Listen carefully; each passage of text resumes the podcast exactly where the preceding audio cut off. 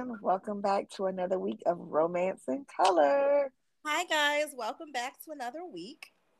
Yes, we hope you all had an amazing uh, Memorial Day weekend. Mm-hmm. Um, how was your weekend, Yakini? Oh, it was very nice. It was laid back. There weren't any barbecues or anything. Me and the boys just chilled. Yeah. So. Yeah. But it was yeah. fun. I got a lot of rest. We went to the dog park with B J and stuff like that. It oh, was good. Nice. What about nice. you? I saw you guys grilling and gardening oh, and yeah. having a great we, time. Oh, yeah. We get, we really enjoyed our, you know, we redid our patios. So we're mm-hmm. enjoying the new patio and a yeah. new grill and stuff until it's it just started pouring down raining out of nowhere. so oh, we had to run, okay. Girl, okay. we had to run in the house. It was like hurricane oh, level gosh. winds, which is so weird. But um, wow. yeah, we got in the house and it was cool though because by that time we had done mm-hmm. uh, barbecuing mm-hmm. and everything. But we had a good little time and enjoyed ourselves out on the patio. So it was real nice okay. playing old school music and all that stuff. Oh, so very it was, nice. It was a lot of fun. Yeah, yeah, yeah. Mm-hmm. So, yeah, so last week we talked about sex and mental health to conclude uh, May's uh, Mental Health Awareness Week. Uh, thank you, Yakini, for bringing this up and having this be a yeah. part of the podcast for the month. I think it was really, really important. I yeah, hope everybody got something out of the three uh, segments that we did, especially the one on self-care. Yeah. And um, the one else we had about sex and, and, and mental health, which is also really, really important. Yeah, um, yeah. And also, uh, we had one about men, encouraging men to go and seek therapy. So if you haven't mm-hmm. caught up on those podcasts, please go back and listen to them. Uh, we had a good time talking about all that, and it was super, super informative. So yeah, I hope you all kind of take heed and, and, and got some uh, gems out of those uh, podcasts. Um, but last week in Hot Topics, we talked about Keisha Cole begging for Antonio Brown back. Um, it, it was embarrassing, sis. Oh God, stand up. Uh, D M X's fiance, uh, Desiree Lindstrom, uh, mm-hmm. saying that she was going back to school because, she, as a common law wife, she's not entitled to anything. Yeah. And we talked about black men frolicking and hoochie daddy shorts. Speaking of which, about Jason, Jay oh, wore his little hoochie daddy shorts for Memorial Cute. Day. So yes, yes, yes. Oh man. Uh, Did you find Pete's um, Hoochie Daddy short? I have not found too many Hoochie Daddy shorts, but that may be what he gets for Father's Day. We shall see. And watching Romance. I know. And watching Romance, we talked about This Is Us finale, which was, oh my God, it was amazing. Um, I cried my eyes out. Oh my goodness. I heard everybody was so in tears and uh, stuff. It was it was mm-hmm. it was emotional. And I I talked about the Courtship finale. I filmed the last episode of the um the uh, recap with my good friend Meg over at Plottress. It comes out tomorrow, so you all can listen to that um recap of the Courtship finale. Not, Meg and I weren't too pleased about who she picked. Okay. But, uh, but you all can catch up on reruns of it on Peacock and U S A because they'll be re-airing it over the summer as well. Okay. Um, and in reading romance, I talked about a great little book uh, called The Accidental Pinup by mm-hmm. Danielle Jackson. But mm-hmm. um, Yakini, what is the hot topic this week? What are we going to talk about uh, in the hot topics in romance this week? Okay, so Bobby Brown... Um, who I think we love. Um, you know, Bobby Brown's had his ups and his downs, and he's mm-hmm. had a lot of tragedy in his life, and he's just stayed strong and stayed the course. Um, mm-hmm. So he has a two-part, well, actually, he had a two-part documentary that started Memorial Day, um, mm-hmm. May thirtieth and May thirty-first. Um, mm-hmm. And that's followed by the Bobby Brown Every Little Step reality series that he now has with his wife, Alicia Etheridge. Um, mm-hmm. So in kind of gearing up for that, He, he's been doing some interviews and, you know, talking about, you know, his life, of course. People always ask him about Whitney Houston and their legacy and the love they shared. And mm-hmm. I was listening to an interview recently. It was an interesting interview. This was um just a segment from it. But basically, the interviewers asked, you know, him, how would he like people to reference him and Whitney's legacy together? Because mm-hmm. I think a lot of people were left with, you know, a bad taste in their mouth from their brief reality show. Right, right, right. And, you know, people have all sorts of feelings and thoughts about her. And then, you know, there was one narrative about who introduced drugs into the relationship, and then the narrative changed when his story came out. So people just kind of saw their love as this kind of intense but crazy, chaotic, drug infested term, you know, a lot of turmoil, yeah. you know, and, yeah. and so the interviewer said, how would you like people to reference you and Whitney's legacy and the time you spent together? So Bobby said, well, you know, me and Whitney were in love. He said, first and foremost, we were in love and it was real. Mm-hmm. He said, mm-hmm. we loved hard and yes, we fought hard. But he said, I just want people to know that if they look at the love side of it, they'll find something deeper. So I think mm-hmm. he's saying, you know, obviously their relationship was not free of drama, you know, I guess right. people have highs and lows, but he just wants people to really focus on the positive and the love, and I respect that. Yeah, um, I do too.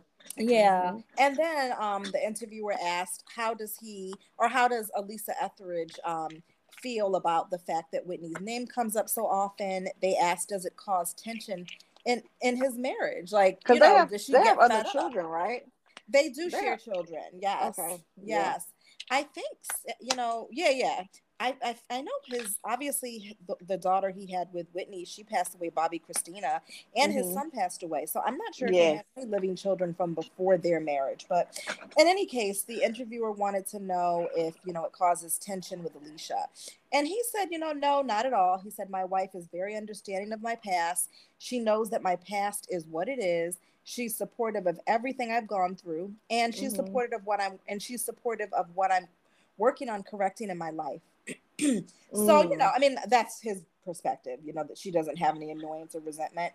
And probably uh-huh. doesn't. You know, the woman is deceased. She was a legend. I don't know, you know, I'm sure she takes it all in stride. It comes with dating Bobby Brown and being married to Bobby Brown, you know. Right, right, right. Married to Whitney Houston. So, yeah, mm-hmm. it was it was an interesting interview. Like I said, the two-night event aired on A and E. That was May thirtieth and thirty-first, so you can watch an encore of that when they re-air it on A and E. And if you are interested in following Bobby and his wife, Alicia, and their beautiful family, that reality show is also going to be starting soon. So I'm happy for him. I'm excited for, you know, what what he's going to do in the future. I know he still mm-hmm. has his barbecue sauces and stuff. I just want mm-hmm. Bobby to win, you know. Me I'm, too. I'm really, yeah, yeah, I love Me him. Too. And I'm proud of him. Yeah, and yeah, he's yeah. been clean, and that's not easy. And, you know, every day is a struggle, as you will hear anyone, I'm sure, who's a, re- a recovering addict say, you know, mm-hmm. every day is a new day, and you just take it one step at a time. So, yeah, you, Bobby. yeah, we're, yeah. we're rooting for you. Yeah, we yeah. totally are. He's he's gonna be fine. I think. I, yeah, I think, I think he's he's in recovery. He's working actively to yes. stay clean. Yes, and yes. I think from from every interview I've seen, he's looking great. He sounds he's great. He's been good. singing. He's looking been singing. Healthy. He sounds good. Looking healthy. Yeah. You know, he, yeah. he definitely got a little weight on him. Now, yeah, but, yeah, yeah, yeah. But you know, he's in, uh, the man's um in his what almost sixty. Now, yeah, like that. yeah. So I mean, he looks good. I mean, he, he looks, looks really, really, really good. good. Yeah, and yeah, I think yeah. that his marriage to Alicia, no, people can say what they want. I think that might, that was good for him, and maybe what mm-hmm. he needed to stabilize him to have children again that are young. He mm-hmm. needed that fresh start and that new beginning. Yeah. Just to have a nice, normal kind of middle slash upper class life, you know. He still mm-hmm. tours and stuff, but they're just a regular family and stuff. Yeah, so. yeah, really, really yeah. low key. Yeah, yeah, yeah, exactly. Out of the spotlight. That's mm-hmm. it. That's yeah. it. Yeah, mm-hmm. yeah, yeah. So that's good news for Bobby. I, I I love a reality show for him, and it seems like a good one, like a wholesome family one. Not yeah, some trashy, you know, the other woman showing up at the apartment yelling out, "Alicia, come down!" Like, it's not going to be any of that. It's going to just be the family and his businesses and him him performing. You know what I'm saying? Oh, you know how they can make it ugly if they want to yeah. make it ugly. But shoot, I like I like um being Bobby Brown with, with him and Whitney or whatever. Yeah, shoot, I enjoyed awesome. that. Yeah, yeah, yeah. I know. I think oh, God, they, they gave us yeah. some gems on that, that show. They, they did. They did. Andy says he'll never air that again out of respect for Whitney. But yeah, oh, so really? we just got, got to oh, hang Yeah, he's been asked often if he'll ever let Bravo air it, and he said just out of respect for her, he wouldn't, because I guess people cite that as kind of eff- uh, evidence of how she. When she was, was rock bottom, and that wasn't yeah. rock bottom yeah. actually, but yeah, know. it wasn't. But it still it was special in its own way for the culture. But yeah, know. it was. Mm-hmm. Yeah. yeah, yeah. So that's Bobby and Alicia and his family. Mm-hmm. So speaking of families and broken families, if you will, Devin mm-hmm. Franklin, who we know filed uh, for divorce from Megan Good this past year, mm-hmm. he is going to be um, he's going to be joining Married at First Sight as an expert. Okay. He is going to be. So Devin said, "Oh Lord, so he's oh, going to no. be joining. He's going to be joining the show's regular relationship advisors, Doctor Schwartz and Pastor um, Roberson, mm-hmm. along with Doctor Holek. So he's not replacing anyone. He's just going to be like an additional um, expert, ro- you know, relationship expert." Um, so Devin Franklin says that basically. He said he refuses to live in fear and shame after filing for divorce. So he I said mean, I hear that... you, brother, but still. So he's joining the other three. They're going to be, you know, providing guidance to all the couples on the show. So basically what Devin said is that he was approached to join the season before he filed for a divorce from Megan Good, which was oh, in well, December that's, twenty twenty-one. That's possible, yeah. yeah. So he said that after the divorce filing became public, The um the show's production said to him, "Look, we still want you. It doesn't matter to that, you know, it doesn't matter to us that you filed for divorce because we still mm-hmm. feel like you could help other couples." So Devin mm-hmm. said he really struggled. He said he was going to tell them no. He said because he felt so much shame and there was a voice mm-hmm. in his head saying, mm-hmm. you know, "You're a failure. How can you help anybody save their marriage when yours didn't work out? You know, you didn't even have a successful marriage yourself. Who do you think you are?" So mm-hmm. he said there was like this nagging voice in his head making him just feel so ashamed and so bad about it and stuff. And the voice was kind of like, well, what would people say? Will people mm-hmm. approve of this? Will they disapprove? And he said he had to really give himself a talking to and say, listen, are you going to live the rest of your life this way, looking for people's approval or disapproval, you know, mm-hmm. in fear of what, quote, people will say? And who are these people? So he said he went back to Lifetime and he said, you know what, I'm coming. I'm going to do the show. I refuse to live in fear and shame. Mm-hmm. And so he said he went on. The show has finished taping or whatever. The season ended, hasn't aired yet. But he mm-hmm. said that, you know, he felt like he made the right decision. He said something very powerful happened during the show that we'll see play out. But he said basically he was really able to use like his trials and his tribulations to help a couple like successfully sort through issues they were having, maybe kind of going through things that were similar to what he had experienced. And he felt that what he'd gone through really allowed him to advise them. So he said, you know, a lot of times that voice in our head is our worst enemy. It tries to kind of outtalk what God's trying to tell us and drown him out. Mm-hmm. But he said he was proud of himself. He said, maybe I thought I could live my life and be perfect and not have any failures, putting that pressure on myself, he said. But he said, you know what, now I'm just going to live in my truth. And I'm going to use what I've learned about love and relationships and marriage to help someone else. You know, even if I wasn't mm-hmm. able to help myself, if I can help somebody else, I'm here for it. So, yeah, mm. that's it. So he's going to be joining the cast and stuff. Um, so that should be an interesting season. Um, mm. Yeah. Yeah. I so. just laugh because, I mean, ain't no, I mean, you know, I've watched Married at First Sight just about every season. I know that's right? your show. Yeah. And that's my show. But I'm laughing because I'm like, bruh, I don't think you're going to be able to help because it's, it, it's been a, it's been a, like a train wreck ever since. Oh my God. like, like, like the first season was kind of like, oh, okay. And then it was, it just got progressively worse and worse. Oh, so I'm like, wait, how meaning, like, it's help? Just a mess, the show, or it's just a bad the, show? The show is a mess and they're not doing a good job of picking oh, people wow. to like be matched with people. I think okay. they're doing a terrible job. I think I think Love is Blind is a little bit better than than Similar them. premise, right? Similar premise, you know, but you know, you, you're talking to the people, you don't see them at all. Mm-hmm. Um, but you know, right. it's just it's just so weird. I, I, if I was if I was there and I walked in and I saw Devin Franklin, I'd be like, um, how are you supposed to help me, sir? I know, but, right?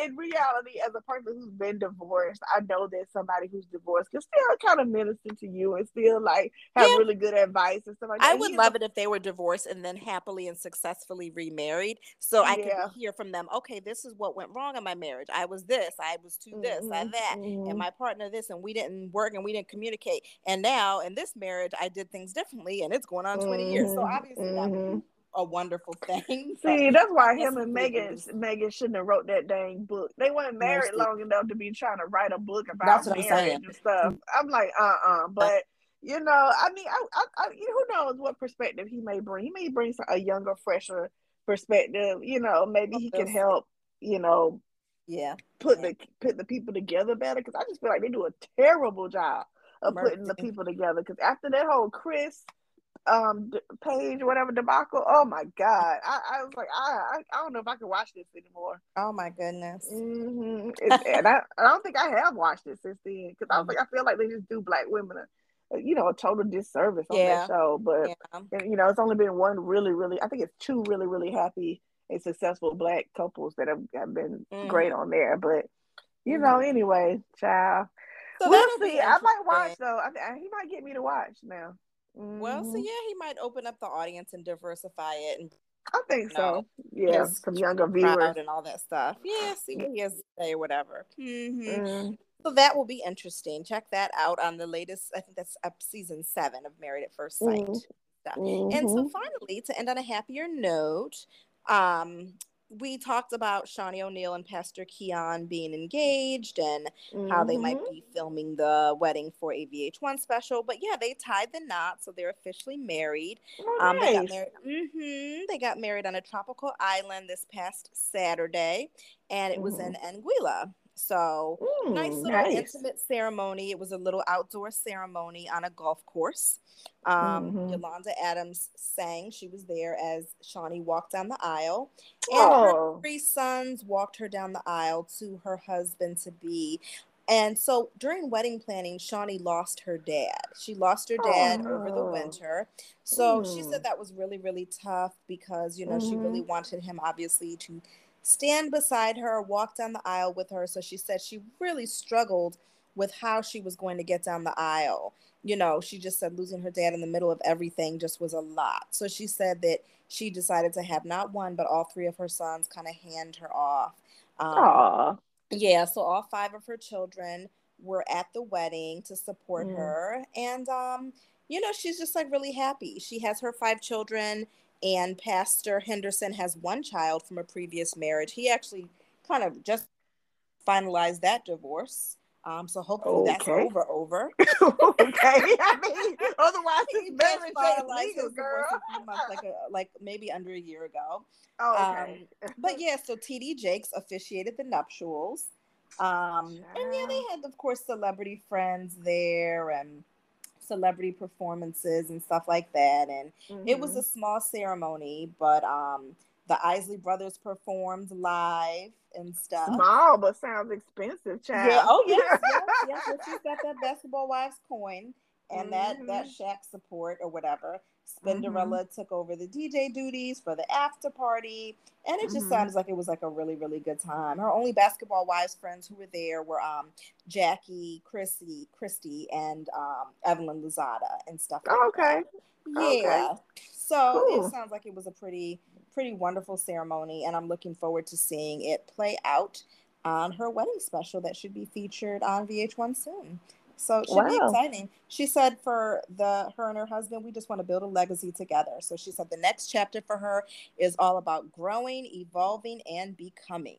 And we so are here for that. A, growing, so evolving, a, and becoming, child. So she's just going to be a first lady now. Yes, that's it. And I think she's up for the job. You know, she's always carried herself in a classy way. Even yeah. as ratchet as Basketball Wives would get, she was very strategic with not mm-hmm. ever getting herself involved in that, oh, not yeah. going back and forth, cursing and yelling. Mm-hmm. Even when she was in a disagreement, she always kind of kept it dignified and classy. Because, you know, she mm-hmm. was in that role of executive producer slash castmate, which people always kind of found to be a conflict of interest. But I felt like she managed it okay. Mm-hmm. Like I said, never got caught up in anything. She just knew how yeah. to separate herself from it. So yeah, yeah, I'm looking forward. That's a lot, a lot to be a first lady. It's a lot of pressure, but I think she's up there. It is. So. Yeah, she'll she'll yeah. be fine. She'll be mm-hmm. fine. She's very, she's very, like you said, put together and and yeah. really, you know. Mm-hmm. And she seems like she's a pretty, uh, not religious. I, I I didn't seem like she was over religious, but who knows? You know, I don't. Yeah, know. I guess she was always spiritual, and then when you marry, mm-hmm. and I think that's the good thing. A lot of times these pastors, they don't have to marry someone from the church as long as you're spiritual mm-hmm. and can support. I guess that was enough for him. So. I guess I, I guess that didn't work for Devin Franklin, but apparently you know. not. Apparently not. And you know, Megan brought a different young energy, and yeah, you know, yeah. and Shaunie's more settled and doesn't have to have the cleavage on the red carpet and all that. And I'm not saying there's anything wrong with that, but I right. think maybe Shaunie being a woman of a certain age, because she's age, probably what yeah. early fifties. You know, she's, she's late her life. She's had yeah, yeah. time, mm-hmm. or maybe late forties. I don't. I assume yeah, late forties because her and Evelyn are like in that same age range. Mm-hmm. Yeah, but you know, Megan still wants to have fun and be young and, and beautiful. Mm-hmm. And, and I, I don't know. I guess we really don't know. Maybe at some point, her maybe one of them are going to talk. It's probably not going to be Devin. But mm-hmm. anyway. I don't think so. I don't oh, think gosh, so. Yeah, he's not going to talk. No, no, no, no, no. He over there crying and taking pictures of himself crying and praying on Mercy. Instagram. But it, but anyway, all it's gonna make me do is just tune into uh, Married at First Sight. I know that's oh, well. right. But we wish Shaunie the best. We, we do. Best. Yeah, yes, I'm yes, excited yes. for her. I like there's love after divorce and, mm-hmm. and long-term relationships. There's love with multiple, you know, with multiple children, and there's mm-hmm. love in your late forties slash early fifties, whatever age yes. she is. And yeah, I she's forty-seven. Inspirational. Okay. Mm-hmm. Oh, she's forty-seven. Okay. Mm-hmm. So yeah, I th- I feel like it gives women hope, and and that's what you know. It's inspiring. So. Yeah, for her. I'm sure it doesn't That's hurt awesome. That she's probably you know a millionaire or whatever finding them. But does he? Does he have a coin? Does he have money? I don't know if he's a pastor of a mega church or a small little kind of you know hmm. chap. I don't know, but okay, yeah, okay. yeah. But I like that I'm not a guy in the limelight. I'm not in that life either, so I don't know. Yeah, I don't know. Mm. So that's about it. Mm. Okay, then, Yakini. All right, for these hot topics. All right, you guys, we're going to take a quick break and come back with our interview this week with my good friend and representing for our A A P I interview of the month. It is Fortune Whalen. So you all stay tuned and we'll be right back with the interview.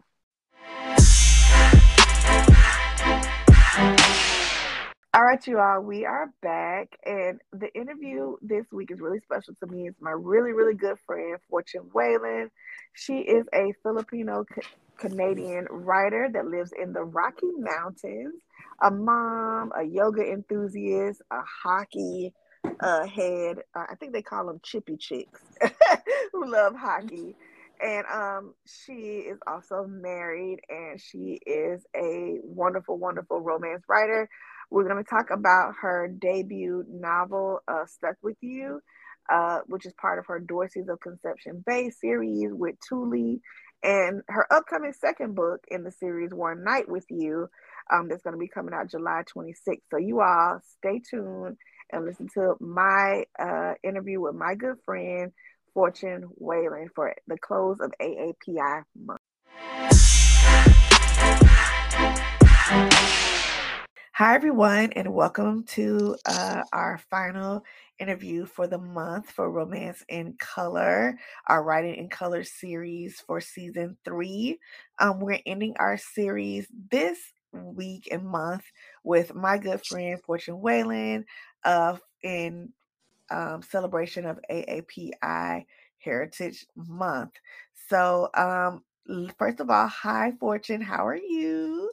Hi, um, I'm doing really well today. It's a beautiful day awesome, for June. Awesome. Yeah. Awesome, awesome. No snow in Canada. Uh, there's still snow in the mountains. I live in the mountains, so it's still um, a little bit cold. Um, I, I think everywhere else is having a heat wave, and it's about, I don't know, like fifteen degrees here when it's hot, and I think that's oh like God. six. Yeah, it's not that very, it's not very warm. That's Celsius though, right? Yes. Yeah, okay. I think that's something like... Um, like sixty degrees or something, maybe. Yeah. Yeah. Yeah. yeah. I, I, if I, if I can remember my conversions and stuff, but anyway, anyway. So again, we're here with Fortune Whalen. We're going to be talking about her debut novel, Stuck With You, as well as her other novels upcoming in the Dorsey's of Conception Bay series with Thule. But before that, we're going to talk about how you got started writing romance and, you know, what is the inspiration for you with starting romance? So every question I ask everybody, every interview, first question is, uh, when did you fall in love with romance and romance novels? Oh, God, I love just, I'm so, I watch so many movies, and I don't know about you, but like my ones that I love, I just watch over and over and over again. And I've been doing this um, as long as I can remember. Mm-hmm. Um, like Titanic isn't a romance movie, but I I don't even know how many times I watched that one just because of the, um, you know, Rose and Jack falling in love. Yeah. Um, same with The Notebook. And like, it's just, I'm, it's the whole genre of it, the whole like, you know, um, the, just the idea of falling in love and like how it makes you feel and how, um, it's just, it's so, it's, everything is new and everything is beautiful, and it doesn't matter what's happening around you, everything like in your little bubble is perfect. You know what I mean? Right. Yeah. Right. And every time I pick up a romance novel, um, because I'm old and jaded, it, uh, it's just, it feels like that again for me. Like I, you know, I've been married for over ten years. Um, I've been with my partner for like over twelve years. Uh-huh. Um, so, you know, I don't, um, you know, you don't get the, that like the butterflies of falling in love anymore. Um, right. But you know, when you pick up a romance novel or you watch a movie and you're like, oh yeah, like I remember that and I love that. And I think right. most people do. It's like, I'm pretty sure that's the, like the reason. Yeah. Yeah, that's true. So what do you think was the very first romance novel that you ever read? Um, oh, I can tell you. Well, sorry, I don't remember what it was called, um, uh-huh. but it was definitely a Danielle Steele novel. Um, uh-huh. I went to go, yeah, I was a little kid. I was pretty, I was pretty young. And then we had gone to go visit my god sister, and my god sister was much older than me. And she was like the entire world, and everything she did was like, I just wanted to copy. And right. she'd gotten into reading um, Danielle Steele novels, and she was like, oh, you know, she recommended one to me. She gave it to me. I can't remember what it's called now. Um, mm-hmm. Because no, like I was pretty little. Like I was maybe like nine or something. Oh my God, read like, Danielle yeah. Steele. Well, no, I don't think I actually read it, but I'm pretty sure like I kept it and like treasured it forever. Like, uh-huh. yeah. Dying reading Danielle Steele, all the scandalous drama. I love drama. Oh, I know, I know.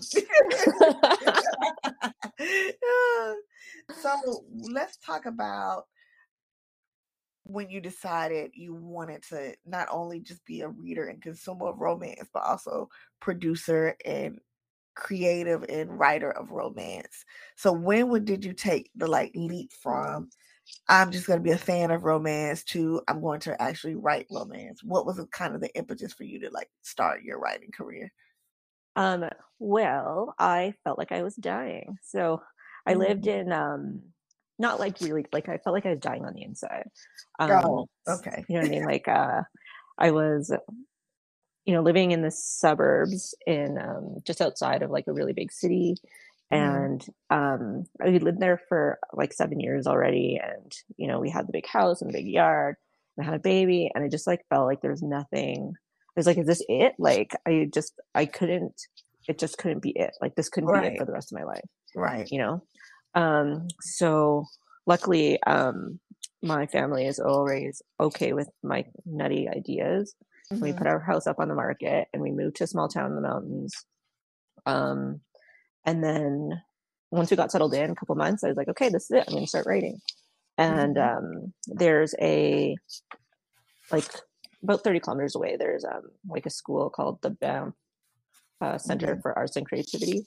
Um, and I first started um, trying to write and um, kind of, you know, find, um, I didn't really know what I was going to write. I just knew that I wanted to write. I knew I was a good writer, but there wasn't right. much, like there was a forum. There was like my voice that existed, but I was like, oh, maybe I have to take a course. Maybe I have to Um, do my M F A. Maybe I have to, um, mm. you know, get accepted into a program. And I did get accepted into a residency in France before COVID. Um, mm-hmm. But the idea to write romance, I don't think it's as romantic as like it might seem. Um, so where I live in this little town, there's about, I don't know, fifteen thousand people. Uh-huh. um, and over a hundred published writers. And that's just writers, not even um, wow. like, not even artists, not even like painters or filmmakers. That like it's it's a very um yeah, like it's a different kind of little place to live. So it's like an artist hub in a way, like a, a place for creatives to just kind of like come and just like really, really like just express themselves and like really, really like, you know, fully immerse themselves in their art. Like I don't know if you're familiar with like places in the U S, but the only place I can think of that's close to that um would probably be like a Asheville, North Carolina. I don't know if you know where that is, but yeah. So uh, you know what's really funny is that in my last book I was doing some research on um like schoolies and people who live in uh-huh. vans um uh-huh. and Asheville actually came up out quite a bit um as a place where people do that. Uh-huh. So um I've never been to Asheville, and I would probably say like in terms of it's probably similar, but yeah, it's not as hippie yeah. as like you would think. Like yeah, it's um yeah, Asheville's pretty hippie. yeah, like yeah, Like, it's not, it's not that hippie. There's like, it's a weird town because it's um, a tourist town. So there's lots of um, people that have lots of money and big houses. And then there's like people who live in vans. Um, right. And then they just kind of converge. I, I like, I'm not sure why the art converged here. Um, but it's, it's a neat thing. Um, and because I had this resource, it's like be having access to, um, authors mm-hmm. is, is a huge resource. And, um, mm-hmm. I was working at the library, and one of my coworkers, her best friend actually is a big romance writer who lived in town, and she, um, had written already published for the Big Five. So she's written Harlequin, Penguin. Wow. Um, yeah. And I had, you know, she kept saying, you should go talk to her. And I was like, well, I don't know. I don't want to just like talk to her and be like, hey, you know, and they tell me everything you know about publishing. Um, but then there was an article in the paper about her where she did talk about it. And I was like, okay, you know what? I'll just D M her and see what she says. Um, right. So I did. And I said, hey, I'm Fortune. I'm, uh, I know your friend. This person tricks with me. Da, da, da, da. And um, to my surprise, she said yes. Um, uh-huh. What's it called? And like, we're really good friends now. It's been a few years. Um, but she, I learned so much in that. We went for coffee, and I think I learned more about publishing in like those two hours than I had on my own up until that point. Mm. Um, wow, and she, nice. yeah. And so she actually turned me to writing, um, in writing romance, um, as not even as like a romantic thing, but as a way to make money. That right. like that was the reason she did it, um because ten years ago or fifteen years ago when she started writing, Harlequin had the same kind of thing that they do now, where they had the submittable, these are this is exactly what we're looking for, if you can write this, right. um yeah so they've always been that kind of like call to action uh publisher, always right. looking for new people. Mm-hmm. um and then I said, and she was like, so if you want to break into publishing, this is the way to do it, right? um yeah So that's what I did. And she taught me everything she knew. Um, yeah. And like I said, we're still really good friends now. It's amazing that you had like this, like was able to form this kind of one-on-one relationship with someone that was so, first of all, in your town and so accessible. And, you know, you're able to just kind of like, you know, pick their brain and really get insight into the industry. I think that's something that you, you know, a lot of us who are starting out, you know, we don't always have that, you know, kind of built-in ready-made network of folks that we can reach out to. And, you know, you have to go online, you got to go to Twitter, you got to go to, you know, different groups, so mm-hmm. on and so forth. And I think for, especially for a lot of writers, I know for me, I'm shy and I don't want to like, I don't want to like reach out to people. I'm like, I'm probably bugging them, you know, but mm-hmm. it's cool that like when you reached out, she was so open and, and, and honest and really, you know, willing to share and not gatekeep what she knew about publishing and the publishing industry, which made you basically have a leg up on a lot of things. So that's awesome. It did. Um, and the thing was like, she was all, so she was already into that. Like she didn't like the gatekeeping mm-hmm. um, mm-hmm. kind of aspect of things. So she was like, mm-hmm. this is everything I know, um, mm-hmm. you know, go do something with it. Go do something. Yeah, and right. you did something with it. I mean, look at you now. Like you got like almost three books under your belt. So that's mm-hmm. what that's what's up. So you you you did something. So okay, so let's talk about writing and this first book that you have out. Now, is the first book that you have out in the series uh Stuck With You, is that the very first manuscript you ever wrote? Or is it the very first manuscript that you felt like, okay, I think I have something here worthy to be like sent out into the world and, and queried and published? Um, no, it definitely wasn't um, the first manuscript I wrote. I have a whole graveyard of them. Um, but yeah, the thing is like, I don't, um, my, like the whole idea of outlining, um, and kind of plotting and craft is very, I feel like it's really um, intrinsic and mm-hmm. intuitive in my brain mm-hmm. um, in terms of, I've read a lot of books. I've read, um, like, I understand story structure kind of like, right. um, so intrinsically that to articulate it out loud um, in a way that's not the form feels right. really unnatural and clunky to me. Mm-hmm. Um, so I will just write. Um, yeah. And it's not that I have never done an outline. Like I remember like did outlines in school and in university. Um, but I just think that it's so ingrained in my process already as a writer that mm-hmm. um, it's just, it's easier for me just to go straight into the thing. So, you, so um, you're definitely not a, a plotter. You're definitely a, more of a pencil type of, type, type of writer. Yeah. I like to say discovery writer because. Uh, Let the writing lead you. yeah. Um, and so, you know, my first drafts are often pretty messy, um, mm-hmm. but it's easier to fix something messy than to have nothing at all. I think that's, that's true. That's really, yeah. really true. Um, because yeah. if you have nothing down on paper, there's nothing to fix. Yeah. And also, um, like I said, my brain kind of just goes all over the place. So if I have, if I don't have something that's already has a structure, like a beginning, middle, and end, mm-hmm. um, if I just keep like tooling with it, I'll tool with it forever and I'll never ever finish. Do you know what I mean? I'll right. never get to the end. So, right.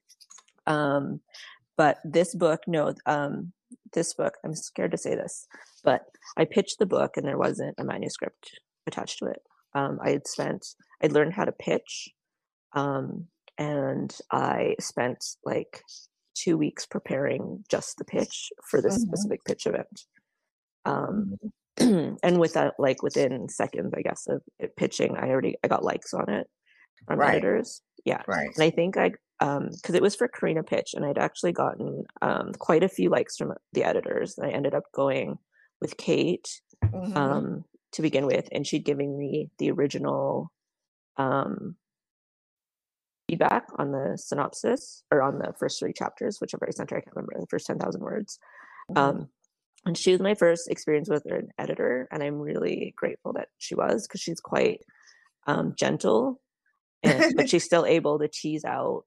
Um, editors have a superpower where they can take what you've written and right. articulate it back to you and help you like, um, and help you kind of fully visualize what it, what it is like that you're trying to say. Mm-hmm. Um, so that's why I always feel like writing is a very, um, collaborative process. Right. Because for right. me, like when I'm writing, I'm so inside, it's hard to see it on the outside.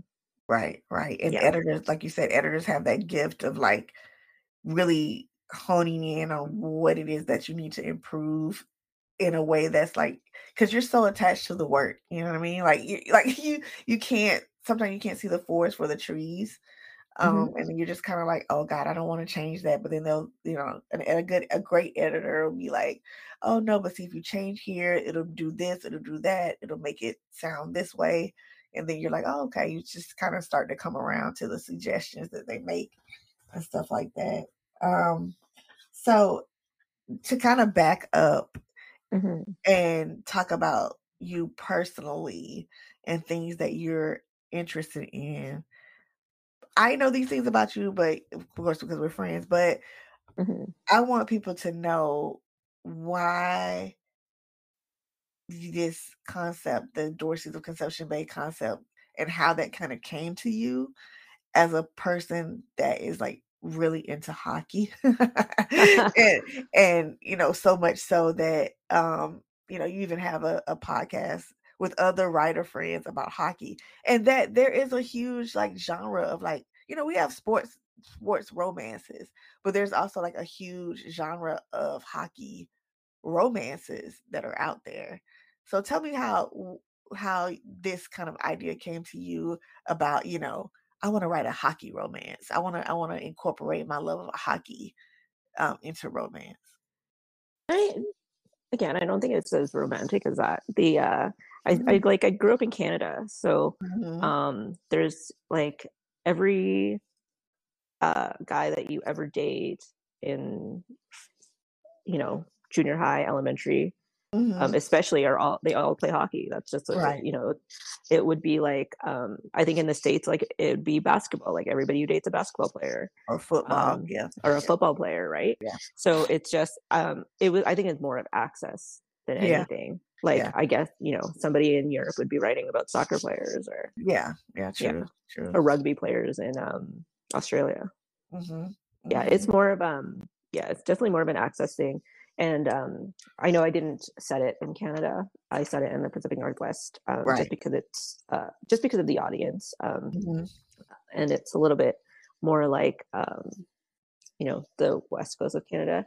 But I did, so the, but the name Conception Bay, I borrowed it. It Conception Bay is um, a place in Newfoundland, which is a Canadian place. So I did mm-hmm. add some like Canadian, I did add some Canadian, um, you know, like drop droplets in there, even though it wasn't set in Canada. Yeah. Yeah. Yeah. But your, well, your, your main character in the book, in the, in your first book, Lena, she is from Canada. And so she's like trying to start her new life in Seattle. I'm not, I'm not familiar. I've never visited the like West Coast at all. I've never visited Canada, even though my husband has family in Canada and I keep trying to convince him to move, but he won't listen. But, um, where but, is his family? Um, they're, they're all over Canada, Toronto, Alberta, um, Vancouver, uh, Victoria. Um, mm-hmm. They're all, all, when I say all over Canada, Edmonton, all over Canada. Oh yeah, he, he probably doesn't like the cold weather. He, cold doesn't. he doesn't. No. He doesn't. He does not want to be in the cold. Yeah, he does not want to be in the cold. But that's a that's a story for another day. That's for another day. But I mean, as as a person, I say that to say, as a person who's never been there, mm-hmm. I feel like you painted a really good picture of it. Um, you know, the weather, the scenery, the you know things. Like you say, you dropped little hints, you know, Canada in there. I think you mentioned like a Tim Hortons or something like that. Like, I mean, there were like little things in there that I was like, oh, okay, this is, this feels, I, I mean, I don't know anything about Canada. I don't know anything about the Southwest. I know Seattle has Starbucks. So, I mean, and Microsoft, but I don't know anything else. Yeah. So, you know, I really feel like you painted a picture of what life in like the Pacific Northwest is kind of like. Um, so I was like, oh, I know, I know. I feel like I, I got a good, you know, idea of what it's like. So your your process for writing this first book, um, you say you're more of a, you know, discovery writer. I'm not gonna say pantser because you know, discovery writer. So, mm-hmm. you know, what did you want this story to, you know, convey? Because I, I mean, this is. Like I said, you are a, we forgot to mention, a Filipino-Canadian writer. Mm-hmm. Um, what about you and your experience as an Asian writer, woman in Canada, um, or just the experience of being an Asian woman, did you want to convey in your writing and overall storytelling, particularly with this first book? I think, um, so I didn't really see it at the time, but, you know, after you reread your manuscript and you kind of just try to pretend like you um, did it on purpose and you meant to say these things the whole time. Um, but like, you'll, like Lena is a very, um, what's it called? She didn't want to be a burden on her family. So she kind right. of, you know, stepped back, um, tried to do everything herself, even though mm. she was really young. She didn't ask mm. for help. Right. Um, and I find that's a very um, kind of, It, like, I don't want to say, like, you know, somebody who's as a first generation Canadian, mm-hmm. um, somebody who doesn't want, yeah, they don't want to, like, your parents already, like, I remember all the things my mom did when I was a kid, mm-hmm. like being a single mom and raising two kids mm-hmm. and um, moving across the world when you're nineteen years old, like mm. nothing, like literally nothing I could say or do was as bad as that, not as bad right. or as frightening or, right. um, you know, as courageous um, to that. And even my mom today, she's not very, like she, she, like she has feelings now. Like I can see she has feelings. Um, but when I was a little kid, like, I just feel like, um, you know, she didn't have time to be upset or sad or yeah, um, yeah. any of those things. Yeah. Yeah, she was too busy trying to hustle and work and, and, and provide for you and stuff. I think that's all parents, you know, particularly, you know, parents of color. Like we don't, we don't, as in our in kids, we just don't see them and the hard work they're doing. We just think, oh, they're being neglectful or they're yeah. not being, you know, they're not opening up to us and we're not really seeing that they're hustling and trying to provide and do yeah. all these things for us. So, okay, Stuck With You.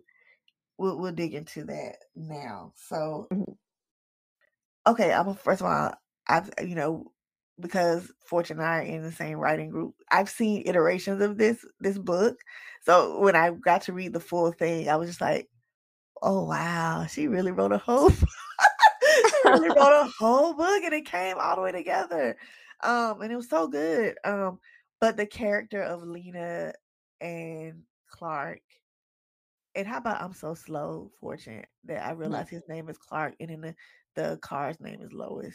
And I was like, you're an idiot. But anyway, um, like Clark Kent and Lois, and yeah. he's very tall, dark, and handsome, and his car is Lois. Very mm-hmm. Supermanish. Um, and you know, I was like, you know, Lena's this fiercely independent woman. She doesn't want, like you said, doesn't want help from anybody. She doesn't want to feel like a burden. Um, not to give away too much of the plot, but she's trying to start her life over from a terrible breakup. And little does she know that she's being set up to, mm-hmm. I don't want to give away the plot, but you know, set up in a way to find happiness. And so is Clark. I put it that way. Um, so there's a lot of forced proximity thing going on here. Um, and so I'm gonna say this, I love the book, but my only gripe with you is, Lena, you should have saved that ring and pawned it, girl, and got the money.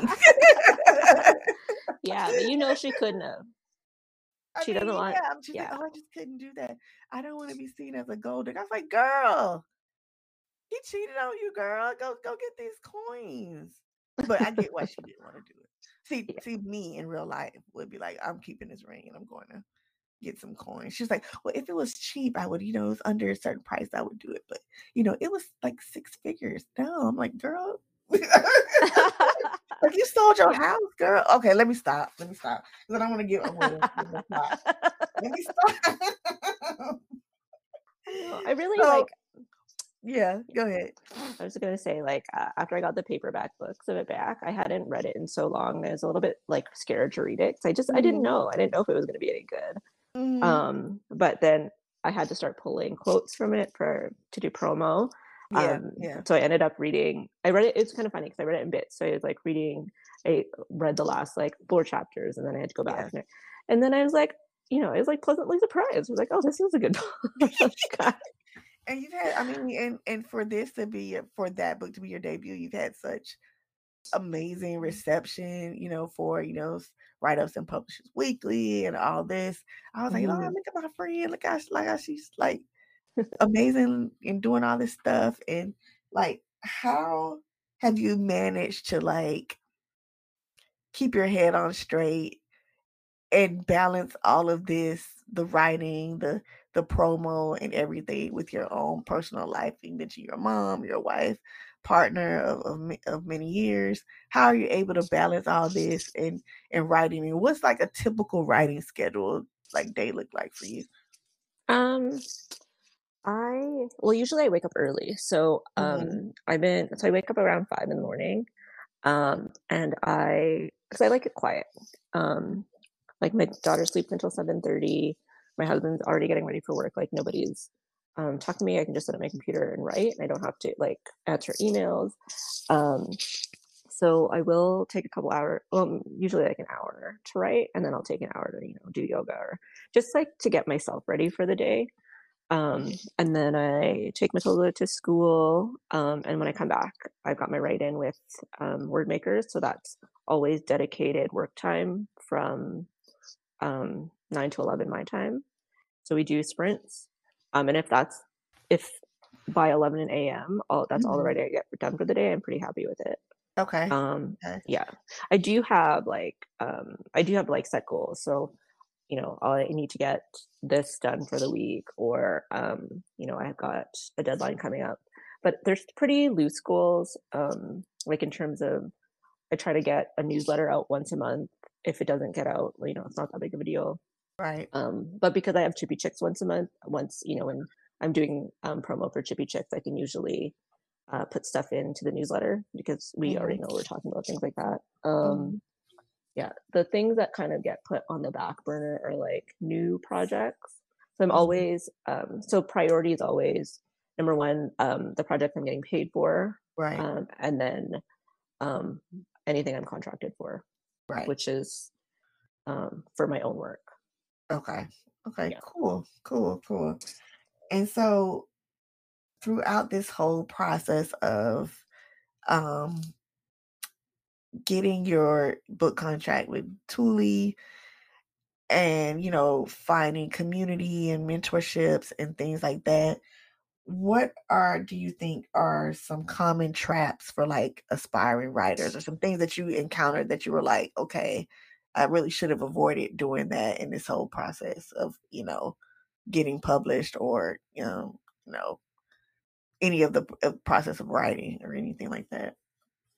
Um, the biggest trap is uh, the shiny, shiny things. Mm. So, mm. um, but that being said, so I, when I'm writing, you know, sometimes you get bored or you just need a break. Um, right. And Harlequin, they used to do um, like last year or the year before, they had a whole bunch of um, kind of like call outs, like send us three chapters because um, they're looking for new writers. Uh, and they also used to run um, kind of like a monthly um, thing. It was like, write a paragraph on this topic. They don't do it anymore. Um, right. But I would use those. Um, I'd, I would use those to kind of practice doing things. And I, I don't want to say that like, you know, don't get trapped in it. But so one thing I did learn was I, I'm really, really good at submissions, like query letters, synopsises, um, the first three chapters. I can like... I'm chef's kiss at it. Yeah. Um, but that being said, finish, it's like, it's just one book at a time, just whatever you're doing, finish that one book. So you don't have like ten thousand things on your table. Right. Um, and then not having any of them go through. Do you know what I mean? Like just, just, I know it sucks to just like want to finish one book at a time because you would think you should be faster. Mm-hmm. But if you can give your attention to this one book, then it's done, and then give your attention to the next book, and then it's done. Do you know what I mean? And then yeah, it's yeah, yeah, yeah. I have that problem. Like I have like five different projects going on, knowing I should just really concentrate on one thing. So mm-hmm. yeah, that's good. That's a good um, lesson to be learned. um, and you really are good at, at the at the query letters and all that stuff, because Lord. Lord knows mine were a mess, and Fortune helped me. Fortune I don't think they were a mess. Yes, they were. Stop, stop telling the people stories. Anyway, um, so how did this whole process of publishing your first book kind of change your perspective on the whole publishing process? Like, did you come into it with one idea and leave with another, or is it still, you know, evolving? Um, so I think the biggest lesson I learned, uh, was not to just, to just not fight my own process. Mm-hmm. Um, because every book is different, every writer's different. Um, and I spend, you know, I spend so much time trying to become more, a more efficient writer. Right. Um, as opposed to just, and that like being, if you don't like, just not trusting yourself, you just. It makes the process longer because you're just fighting yourself instead of just trying to um, just trust yourself, really. Like trusting yourself is, um, and it's okay if the first draft is shit because you're going to have to edit anyway. Right. Yeah. Right. Like you're, you're going to have to edit. It doesn't matter. Like, right. Right. Um, yeah. So right. Just have fun with the first draft, have fun mm-hmm. with the way you write it. Um, and then once you have something to kind of like, once you have something in front of you, to um read and just go, oh, this is what I was trying to say, um then you can be more purposeful about the editing process. Mm-hmm. And it, yeah and editing is, I find it it's uh, I'm still getting my head around it, but um again, just trust your process. Like I see some writers um and they can actually go through and be like, this needs to happen here, this needs to happen here, and they have like lists and notes, and I was just like, I just just do it. Just like my first draft, I just go in and do it. Okay. So, I don't know. Yeah. Just don't. Yeah. Just don't fight yourself. That's I. That's the biggest thing. Is. Yeah. But also, like, be humble enough to know when you can improve for sure. Right. Right. I think. Oh man, that was a big one. Be like being humble about stuff, because I, if you come into it cocky, like, oh, this is perfect, and this isn't changing. You know, I, I'm I'm great. Like even the even the most successful writers in the world go through editing and changes and and things like that. So yeah, definitely have like some level of humility about the whole editing process. Is would take you a super, super long way. Yeah. Like, I don't, I don't see how people can go into it like, oh, it's fine. It's just like, what do you mean? Like, I need to change this. I, I think that's a, that's a big mistake. I think a lot of new, new writers make when they, especially yeah. when they're trying to, you know, if you're trying to get, tra- you know, traditionally published, that's something that, you know, a lot of new writers like really, really, you know, hone in on sometimes and get caught up in the, oh, but I wrote this, it's, it's supposed to sound this way, instead of seeing, hey, it could sound better this way, you know?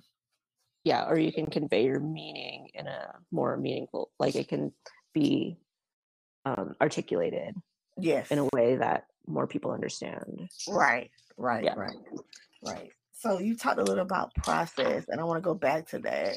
So in your own writing process, and I know you said, again, discovery process, and in that process of discovery as you write, what what about those times when you're kind of stuck and you're in the weeds and you don't know where to go, or you have like a writer's block? Like, how do you kind of get out of that when you're like in your process, in your process of writing, and you're like, yo, I don't know where to go, what to do here?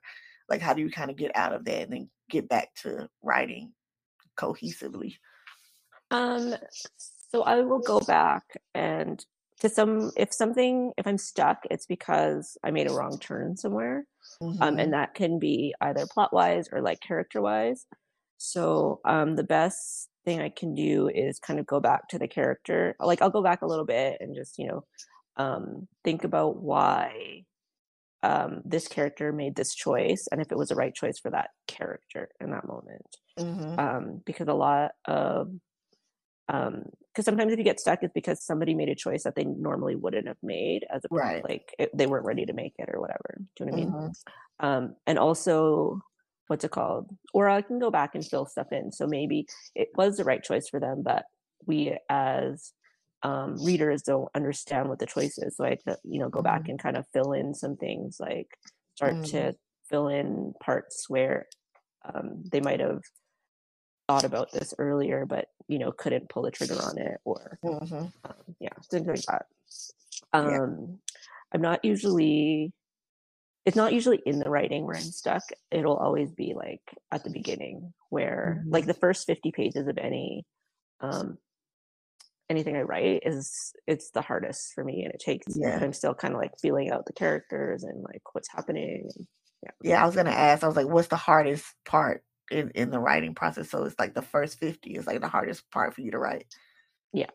Mm, mm. Cause I, why is that usually the thing? Because you have to hook people into wanting to read more, or, or is it like you're just still trying to figure out where you're going to go with, with the writing? I'm just still trying to get to know the, know the story, like getting right. to know who the characters are and what right. they want and what they're doing. Yeah. Mm-hmm. So it's yeah. a little bit slower, but once you know you hit that, oh, this is what's happening, then it's a little bit quicker. So, what was some like? I don't want to again. I don't want to give away the plot because I want people to go buy the books. mm-hmm. But what was the hardest scene, or you can just speak in general terms? You don't have to be specific. But what were some of the most difficult scenes to write? Like, is it the third act breakup? Is it the sex scenes? Is it you know just dialogue? What are some of the hardest things for you to um write?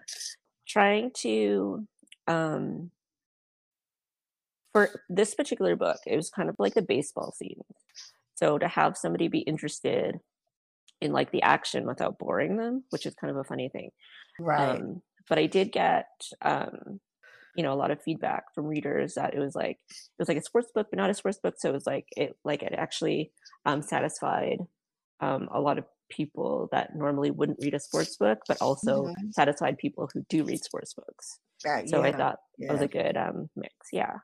Yeah. I get I mean, yeah. yeah I, I get that because sports are at the heart of, of it because all the, a lot of the characters in the book love sports. Lena loves softball and her ex was a baseball player. And then Clark is a hockey, retired hockey player. Um, So, like, sports are important to the characters, but it's not like we're being hit over the head with, like, mad sports terms or terminology yeah. and jargon, or like there's this long scene about, you know, what's happening in a hockey game, for example. I'm not saying that's what's in the book. I'm just saying there there isn't anything to like basically hit you over the head and say this is a sports book. Mm-hmm. Um, but it's a, I definitely think it's a romance with sports, like you said, with sports elements, not a sports romance. Mm-hmm. If that makes sense. If yeah. that makes sense. But um, yeah, yeah, yeah. But I'm glad. I'm glad that you know, like it hit readers of both. Um, yeah. Yeah, yeah, oh, and nice. I think I think men would like it too, because you know, again, it does have sports in it, and mm-hmm. you talk about things in a way that I think men would like. You know, like you know, you you kind of talk about the kind of trials and tribulations that somebody may have, you know, with you know retiring from a sport where sport is like was like their whole life, you know. Or if you're having a, a serious injury and, you know, this has changed your whole life, you know, all these things that, you know, I think men are aware of, but don't get into the emotional heart of it. But this book kind of does. So mm-hmm. I think like, you know, men can relate, could relate to that in a way, you know, the men who read romance books, because there are only like twelve of them. But, you know. Well, my husband read so my husband like he reads lots so he reads lots of like graphic novels, and he reads with my daughter uh-huh. um or our daughter, not my daughter, but um but yeah. he read this book and he really liked it, um mm-hmm. and I've got like some of my friends, um their husbands are reading it and they really mm-hmm. like it. Uh they it and it's kind of funny to hear like their takes on it. Um like I had one who was like, it'd be great if, you know, just ended up back with um with Ozzy at the end. Just like just the way they kind of um think about things. They're uh-huh. never, you know what I mean? yeah yeah yeah. So, yeah yeah yeah so um I, I think I briefly mentioned that Fortune and I met because of, you know, a writing community and um how important that has been to us as writers. But for you, Fortune, um for you to speak personally, how has like a community of writers or a community, a writing community been like helpful to you? Like you talked a little bit about the mentorship that you had, reaching out to somebody in your own like physical community um, mm-hmm. for writing, but how has like the greater like writing community um, been important to you? Because you not only had a mentor, but you've been a mentor to mm-hmm. others. So mm-hmm. how important has it been to you? And should writers seek like mentorship when they're starting this out? Uh, this is really funny because I just wrote an entire um, presentation about the importance of community. Because mm. uh, I'm presenting it on um, Sunday to the Henderson Writing Group. But oh, nice. So, yeah. Um, so what's it called? Um, you know, the for a writer. So it, I called my presentation um, The Importance of Community, or How to Save Your Sanity as a Writer. Yes. Um, because mm. it's like, you need to, like, if you're in any kind of creative field where you're not seeing, um, you know, kind of like a, a financial, like a monetary exchange for your work. Because um, mm. right now, you know, when we work jobs, you get monetary exchange for like your skill level or your right. hours, right. you know, but there's not that that's not doesn't happen in creative fields. It doesn't happen for film. It doesn't happen for um, painting. It doesn't happen for writing. So it's really important that you surround yourself with people who like understand um, what that creative process or creative journey entails. You know, like, you know, finding every any like moment in a day to write. Um, you know, second guessing everything that you do. Um, mm-hmm. Not knowing, you know, um, people who don't understand why you work so hard if you're not getting paid for it. Do you know what I mean? Like, yeah. And also people to like remind you about the joy of writing. Um, the community is, in, it's incredibly important. Um, and I just wanted to kind of mention that, what's it called? Um, you know, I, I was just telling you this, I was um, kind of writing my wins for the month. And, um, you know, like I don't, like on the surface, you know, I look like I have my shit together, you know, like, like yeah. officially it looks like I'm killing it, but yeah um, yeah but you know, like unofficially, like I'm a hot mess. Like I take anti yeah like I take anti-anxiety medication, I see a therapist semi-regularly, I book a lot of massages to get like tension out of my um shoulders. But unless like I receive the encouragement and support of like um my writing community, especially word makers, yeah. um I wouldn't have like their it's their encouragement to be like, you know what, it's slow down, like you got to take care of yourself because you can't um you can't do this for the long haul if you burn out right away. Right. Right. You know? Right. Yeah. Right. Right. Right. Yeah. Yeah. Ooh, yeah. That's that's important. The burnout. Like, how do you mm-hmm. avoid the burnout? And I think you're right. The how to avoid the burnout is being in community with other writers who are there to kind of, you know, encourage you and lift you up, because you're right. You don't see a monetary thing right away. Like, it's so slow. I it mean, I, even if you have a quote unquote New York Times bestseller, you know, reaping the benefits of that is still slow. Oh um, yeah, for sure. People, yeah. People think that the publishing process is fast, or they kind of question, why do you want to do it this way? Why don't you do it this way? You know, and not mm-hmm. understanding your reasons why you want to do, do that um, or publish this way. Um, for you, I know, I, I know for us, you know, we've been surrounded by a mix of folks who do traditional publishing and independent publishing. Mm-hmm. Um, what was it that drew you to kind of like going the traditional route versus the independent route? Um, so for me, it was, um, in the beginning, like, it was really about, um, making money. Like, oh, I can sell a book for X number of dollars. Right. Um, which is why, you know, I wanted to go with Harlequin.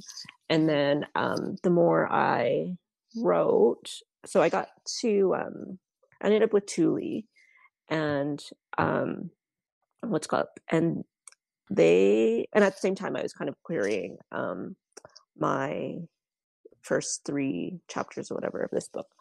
And um, so I received some, an offer from Thule, and I was kind of went back to some of the agents and I was like, oh, I've got an offer. Um, and the agents were like, oh, that's great. Um, who's it with? You know, just being curious. And I told them, and they said, you know, that's a great place to start um, as a new writer. And if I didn't have that, I don't know if I would have, um, but it has been a great place to start.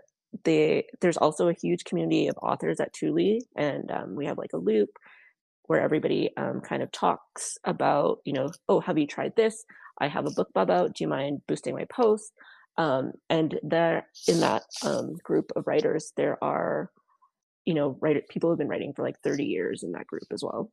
Wow. Um, and they are just as willing to share their knowledge um, and kind of like reach with the new writers. So that one's been really great.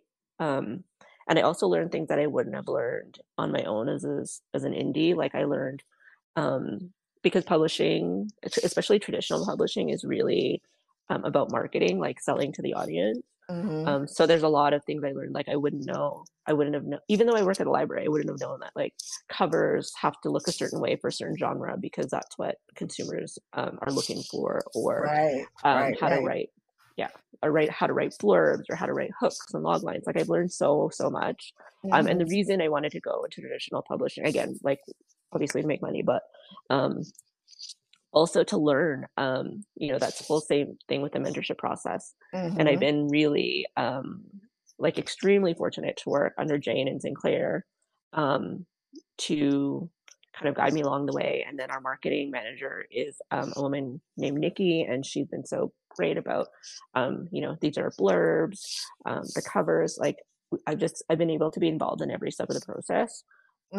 Um, which has been great. And I, you know, they even uh, got me some really great copy editors and proofreaders. Like um, my proofreader for the last, for all my books, she's uh, half Filipino.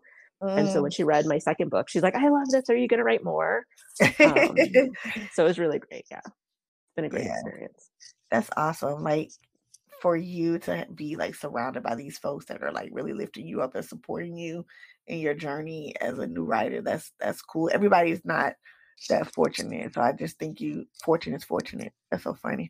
Um, but everybody's not that fortunate um, mm-hmm. to have that, you know, kind of built-in system and, and support system when they're doing their debut. So that's pretty, pretty cool. Um, so tell us about the second book in the series and when that's coming out and what that's going to be about. Because I kind of told them what the first book was about, Stuck Stuck With You. Um, mm-hmm. But tell us about the second book and the, okay. what it's going to be about. So the second book is called One Night With You. Um, it comes out at the end of next month, July twenty-sixth. Mm. And this book is, um, so the, log, the log line of the book is: an uptight mayor indulges in a one-night stand only to discover he's the ambitious property developer in charge of the legacy she's sworn to protect. Mm. So this, um, so we kind of shift out of Seattle and we go full on into um, Conception Bay. Okay. Um, so Jeremy is the mayor of the town by um, proxy. Her grandmother, her grandmother was the mayor of the town, and her grandmother died. Um, and because towns have weird, uh, can have weird kind of archaic laws, um, right. they were like, okay, so you're gonna finish her um, project. So her grandma had like run on this platform, and she revitalized their kind of main street and promenade. And mm-hmm. Jeremy's um, job now is to like make sure that that gets seen through to fruition. Right. Um, yeah. So that's what she wants to do. Um, and then after she's done that, she's, you know, going to pack up her stuff and she's going to move back east uh, to live with her family um, because she has been, she's um, part of like a powerful political family. Right. And yeah. And she's ready, or her mom's ready to kind of marry her off. Um, so there's that. And then um, Deacon. So Deacon is Clark's oldest brother. Okay. And he has, so he was kind of charged with um, taking care of his brothers when they were young. Parents kind of just like left them to do their own thing. Um, so when his brothers were old enough to take care of themselves, he kind of took off and like um, did all of his own, you know, he just kind of went crazy. Like, um, I'm going to date all the girls. I'm going to uh, be the riskiest guy in the world. You know what I mean? Like he was yeah, just yeah. had to go completely the opposite way. Um, and So the story begins just after um, Sharmi's grandmother's funeral, and her mom's like, listen, you're going to get married and um, when you do this. And she's kind of feeling a bit of like out of control of her life. Right. Um, so she does kind of like the one thing that she can do as like a rebel, like a rebellious act. And that's just like have a one night stand. Okay. Um, yeah. So uh, my favorite scene of this book is her and um, Cameron are in the hotel bar kind of like scoping out uh, potential marks for her. Oh gosh. Have you ever done yeah. that? Oh yeah, probably. Like I was twenty once. So. I've never had a one night stand. Oh. Never. Um I, I'm so boring, I guess, but I've done a lot of things but not not had a one night stand. No. No. Well, dang. Oh, well, I missed that opportunity. Maybe you just don't remember, because I know a lot of people will be like, you know what? A lot of, that's possible. That a lot of my friends, I've had friends who are like, that didn't count. that is that is that is definitely, definitely hey, I didn't think about it like that. Yeah. So, so is this this is gonna be a three book series, right? Yeah. Mm-hmm. Okay. And then I'm not, I'm not, you, do you want to tease the next book or you say no? No. Um, I want, well, I can just, I can tell you the title of it, and that is Danny's book. And I know everybody loves Danny so much. Yes. Messy Danny. Messy Danny, yes. Um, yeah. So he's the, you know, he's the piece de resistance of this um, trio. Yes. And that book actually, that book comes out in October. Um, and I want to be, I just want to be, I'm happy to say that it was accepted by my publisher or by my editor. So it's off in Yay. Copy edit. Now. Yeah. So nice. no, no more major changes. Um, yeah. That's around soon. Awesome. I'm excited for that one. Awesome. So it's going to be yeah. a Christmas book. Mm-hmm. It is Christmas book. Yeah. Awesome. Awesome. I love a good Christmas book. Okay. So what does, um, okay, we, we you know what? Let's just skip all the other stuff because I know all this other stuff about Fortune. So let's go to the like rapid fire questions. Okay. Let's do a little rapid fire, kind of like in the inside the actor's studio where we ask all these questions and you give me like the first answer that pops in your head. So, um, what was your favorite book as a kid? Oh God, um, the monster at the end of this book. Does that oh, count? That's a good one. My daughter loves that book. So good. Do you like writing heroes or villains? I don't think you really have any villains per se. I don't. Like, Danny's an anti-hero. Um, yes. Yeah. So I don't know. I don't know. I don't really think Oz is like a villain. He's not. That's the thing. People are so like more. They're so gray like that. Like you can't. Yeah. Because yeah. even Oz, he's just like he's so like nobody likes him, but like you can't not like him. right. Right. Right. Right. Right. Right. Yeah. Right. Like even uh, Charlie. Mm-hmm. Do you know what I mean? Like she was. She just. I don't know. I just feel like I've written characters that you can that you know, but in real life. So that's why yeah. it's relatable. Yeah. yeah. yeah um is it do you like writing love scenes or dramatic arguments? Oh god, I don't like writing either. I wish everyone's life was just like, you stay over there, and uh, like I'm doing a beta right now where somebody like got, got too close, like, and I was just reading on the page and going, oh, like just cringing. Oh god. um Um, I'm so laughing. Um, okay, we talked about The Notebook. So, what is the best like book to movie adaptation you've seen? Oh God, um, if there is one, because you know, sometimes we're like, no, the book is always better. No, the book isn't always better though. See, um, I agree with you. It's sometimes not, so- the movie is better. Sometimes it's yeah. really better. I can't think of any, but like, um, what's it called? Like, but there's so many, um, and not just romance movies. Like, yeah, yeah, if you yeah. think about like The Road, like Cormac McCarthy's The Road, or like um, I'm Legend was really yeah, good. Yeah, um, yeah. A lot of the what's it called? Um, like the D C, like Sin City, I thought was really good. Yes. Um, as a I'm book, The Watchmen. There. Yes. Yeah. Watchmen, like yes, yes, yes. It just depends. Um. And yeah, then, I was, like, I, I never somebody, watched True Blood. Yeah, I was but. telling somebody, like, with sci-fi and fantasy, you need a movie. Like, sometimes you need a movie. You need to visually see what happens. It's one thing to read it, but, mm-hmm. like, when they adapt it, it's, it's it's always better. Like, I tried to sit and read Dune, and I was like, oh, no, ma'am. Uh-uh. No, that's because Dune is a crappy book. But the But the movie was good. And I'm not yeah. just saying it because Oscar Isaac was in it, but it was good. It was really yeah, it good. Just depends, right? Yeah, like, um, there's lots. Like, uh, I think, um, I'm just trying to think, but even things like Game of Thrones, it just depends. Mm-hmm. Like, it depends yeah, on the is. source. It doesn't, it, sorry, it doesn't depend on the source material. It depends on the vision. Do you know what I mean? Yeah. Like, the interpretation of it. Yeah. Um, yeah. Because, like, the new, and there's some I can't even watch, like, um, what's it called? There was a Stephen King one out just recently. Oh, I'm not okay. even talking about movies. Oh, and then can I tell you the worst? What's the worst? Yeah, yeah. Okay. Uh, just only because it made me so mad was that um, the one that Chris Evans did with, he was like the lawyer, um, and it came out last year. And I can't remember what it's called, but um, I read the book and I was like, oh, this ending is awful. I'm like, Um, like it was just the I was like just left a sour taste in my mouth, uh-huh. and then I was like, oh, but then like you, like I said, like sometimes the movie is better, uh-huh. so I was like, I'll just give it a chance. So I went and I watched the movie, uh-huh. and they made it the ending worse. I was like, what? The ending was already bad, so they made it worse. They made it worse. I was like, ew. I was so mad. Yeah, ew. yeah, oh, yeah. yeah. I don't even. I don't. I don't. Other than like. Thor. I have no idea what else Chris Evans. Oh, you say Chris Evans? Chris Evans, yeah. Chris yeah, Evans. Captain America. Captain America, yeah, not Chris Hemsworth. Yeah. I get them all. There's like a five million Chris's. Um, I can't. There are like five million Chris's in like just the Marvel universe alone. Mm-hmm. Um, I, I get them confused, but okay, I don't want to watch that then. If you said it was bad, um, your favorite place to write? Um, in bed.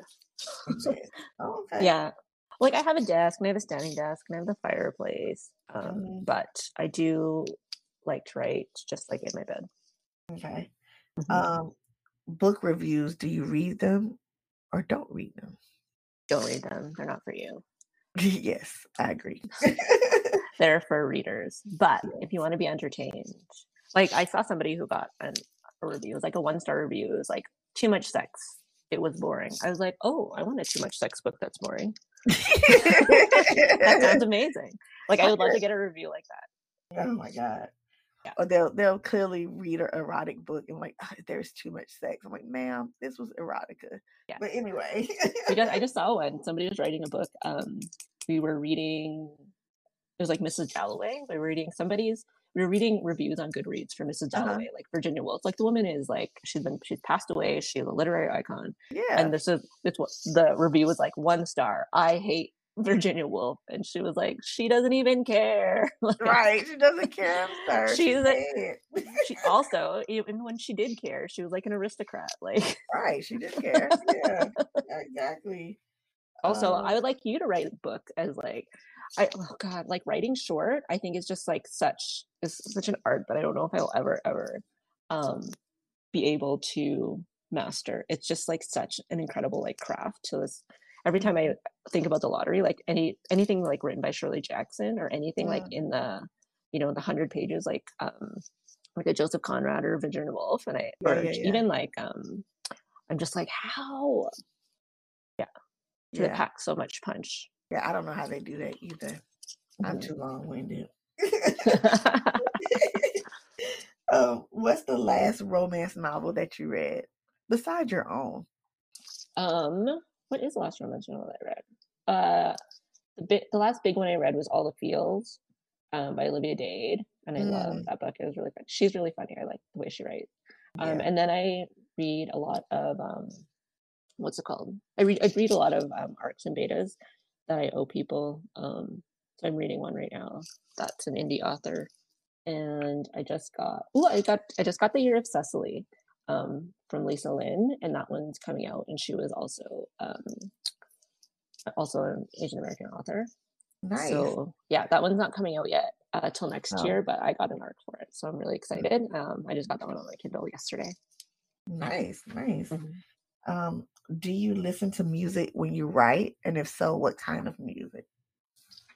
Um, I should listen to music when I write, but I just feel like, um, but I don't. Uh, mm-hmm. And so it depends. So if, it's, if I'm reading Christmas book, it's Christmas music. Um, but if I'm writing like dramatic love songs, I listen to like songs. So um, mm-hmm. it'll be like Lewis Capaldi, Leslie Starr, and like Jewel, and, um, you know, sad on these songs. Mm. Okay. um. Is there a book out there that's so good that you're like, dang, I wish I wrote that book? Oh, God, I feel like that's every book. Um, oh, yeah, I just read this series, a fantasy series. I don't normally read fantasy. Um, it's called the Jane Bo- the Jane Jade Bone Saga by Fonda Lee. Mm-hmm. Um, and like every each book is like a thousand pages, and it's so freaking good. Mm. I loved it. Like I like I demolished the whole series in a month. Wow. It'll yeah. take me. It'll take me three years to read a thousand pages, but okay. It's so good. Um, I also read recently. So I also don't read Y A that often. Um, mm. I read a book called um, what's it called? The last oh, Last Night at the Telegraph Hotel by Melinda Lowe. Mm-hmm. That one was also really really good. Um, mm. and actually, sorry. And then the book that um, I wish I wrote, but I know I'd never ever be able to is um, Ocean Vuong's uh, On Earth We're Briefly Gorgeous. I oh, freaking love yeah. that book so much. Yeah. So good. Um, and also Karen Hargroves wrote a book called The Mercies, which is also excellent. Mm. Yeah, yeah. yeah. If you get a five star rating for me, it's like, it's the best book in the universe. Like I, I'm very like stingy with my five star rating. um, like seriously. Yeah. But, yeah. Mm-hmm. Is there a favorite word that you use in your writing a lot? A favorite word? I don't mm-hmm. know. Um, like banal. I don't know. Or um, what's it called? Quotidian. I don't know. I try to. I don't know. I think I use the word banal quite often. Okay. Okay. Yeah. My favorite word is the the word about being boring. um. If your book were to become a movie, who would you cast in it? Um, which one? Stuck With You? Yes, let's do Stuck With You. I don't know, because these guys are like younger. Um, I don't know. Like, I want to say like a Zendaya type, but not like mm-hmm. quite Zendaya. Mm-hmm. Um, I don't know. I you know what? It's really it's really hard because I'm not. I don't know anybody that's like. I don't know any actor basically that's under um, the age of thirty-five. Yeah. You know what I mean? Like the only actors I know under the age of thirty-five are like Spider-Man and um, his girlfriend. Yeah. Yeah. Yeah. Tom Holland. Okay. I would just leave that. I just leave that to the people who can do their jobs properly. Okay.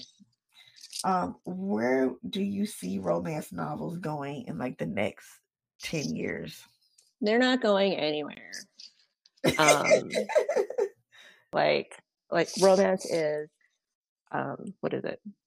Females are the highest consumers of fiction, mm-hmm. and then the highest, um, and then that piece of the pie where women are the highest consumers of fiction. Um, ro- you know, romance is the biggest piece of that pie. Not women's mm-hmm. fiction, not like, it's not literary, it's romance. Right. Yeah. Right. So if someone was trying to get into romance, what author, old or new, would you tell them to start reading first? I don't know. It depends what they like. Mm. Okay. Okay. There's still, yeah, there's lots of flavors. Yeah, that's true. It's something for everybody in romance. It really is. And people think it's one note, but it's really not. There's like so many genres and subgenres and yeah. sub subgenres. There's something for everyone. Yeah, yeah, something for everybody. Yeah. Um. Finally, when it's all said and done, what do you want readers to say about the books that you wrote? Um. Just not. Oh, I want people to think I'm funny. I hope they like find my books kind of like funny and charming and sweet, and that the characters are people that they know. Like, um, yeah. It's really hard because you know you want to write books that are um, relatable, but also, um, but also you know sweet and happy and charming. And, mm-hmm. um, I can't remember. I think it's like Noah Hawley, the one who wrote like Squid and the Whale and The Marriage. He's mm-hmm. always writing stories about. He's like they're real people. I was like, yeah, but. Nobody wants to watch miserable. Nobody wants to watch miserable people. Yes, that's true. Yeah, like, like you know, it's okay. Like you can, you're allowed to like highlight the pockets of joy in life, right? Um, right. Because it, you know, that's where that's what makes life worth living. I think. Yeah, that's so true. Mm-hmm. All right, so um, Fortune, where can people find you on social media, and where can we purchase your books? Um, you can find me everywhere on social media at Fortune Whalen, just my name. Um, website, fortune whalen dot com. My books are available at all major retailers, um, Amazon, Barnes and Noble, uh, Apple Books. Um, if you, oh, you can also buy them at like Chapters and Indigo if you order them online. And um, and this, obviously, the Thule website or um, Thule Publishing as mm-hmm. well. If you're local um, to me, my local indie bookstore stocks my books. They are called Cafe Books. Mm-hmm. Um, and you can also get there. It's also at libraries all around um, Canada and U S, which is really cool. So yeah. I'm, every, I'm everywhere. Oh, I meant to ask, are we going to get any audiobooks for, for the books? Or no? Um, I don't, excuse me. I don't know yet. Um, nah, I don't know yet. It might be okay. Surprise. Okay. All right, cool.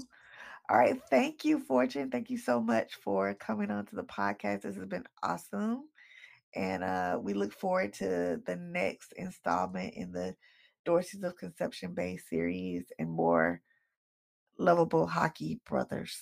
Thank you so much for having me. This was really fun. Thank you.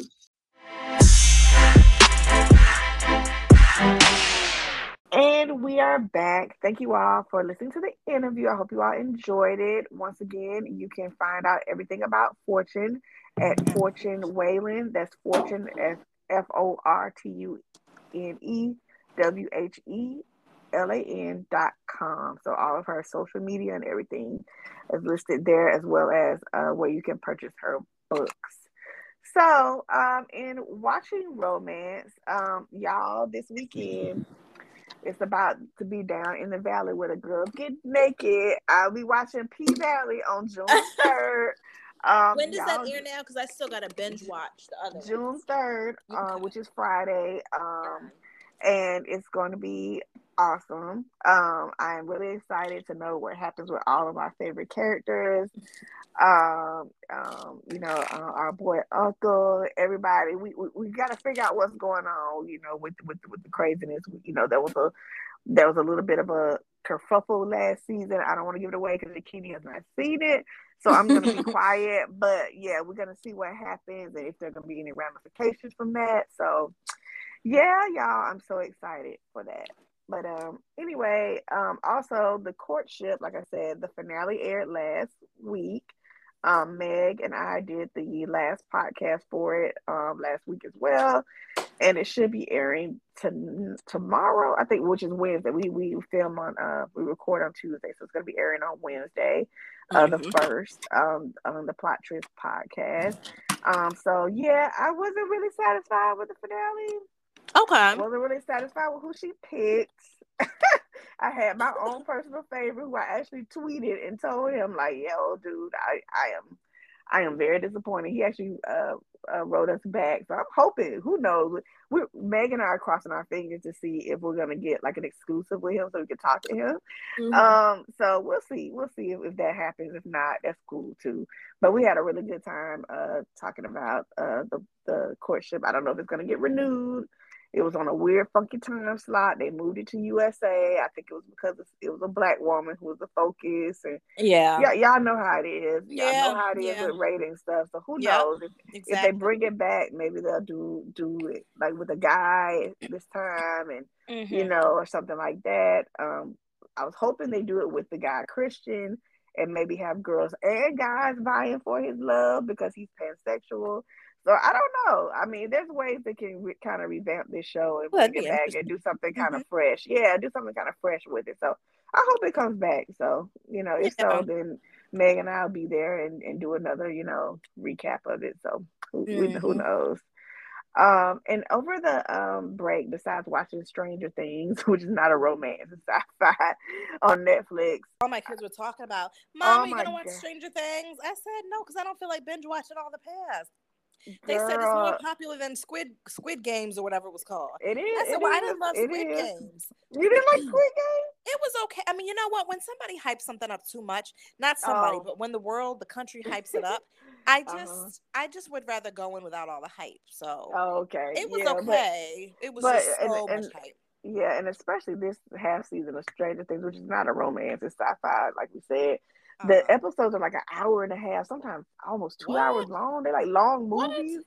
What? And wow. so I'm like, ooh, child. I'm like, I don't know. I and like so that. Then, it's a good show. And this is only part one. So the mm-hmm. part two is, comes out in July. Mm-hmm. So we'll we'll see that, you know, the next half of it in about yeah. a, a month or whatever. Mm-hmm. But besides that, I also watched a show on B E T Plus, and it's called Kingdom Business. Now, if you love, it's like a combination of Greenleaf meets P Valley. Oh, so, oh. That's like two opposite extreme. Mega church meets strip club. It is. It is. Listen, whoa, that's premise, a, what's it called? The premise, Kingdom Business. It's on B E T Plus. Business. It's a new. It's a fairly new show. What what um, about, network is this on? B E T Plus. Okay. Okay. And so, um, anyway, it, it's about this girl who's a stripper. But she really is a talented singer. She wants to be a gospel singer, and she's kind of gotten away from the church. And her dad is like this big time, like pastor or whatever. Do they and, know what she does, or she keeps it quiet? Uh, I don't want. Okay, to okay, you don't just say too much. It sounds good. I'm intrigued. But I'm intrigued. It, it, y'all go watch it. It has um the girl from um that was in um uh, what's my show uh, Empire. I think her name's Soraya or whatever. Oh, yeah. They play oh, Tiana.